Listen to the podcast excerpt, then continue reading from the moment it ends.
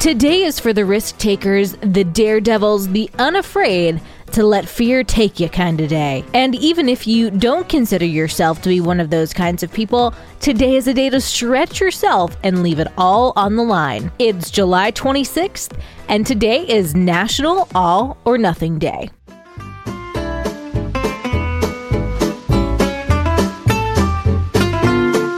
Welcome to Taco Cast Podcast Every Day's a Holiday. No, really, it is. Did you know that literally every day is a holiday? I don't know about you, but I love having a reason to celebrate every day. Whether it's your favorite foods day or something else totally random, happy holiday to you. How many times have you second guessed yourself and a decision, making you reluctant to take a plunge? As a result, maybe you didn't quite give it your all because of fear of failure. Instead, you dipped your toes in, whether it be a hobby, business venture, or new relationship, and as a result, maybe it didn't go as well as you wanted. And thus, you tell yourself you did the right thing by not going all in.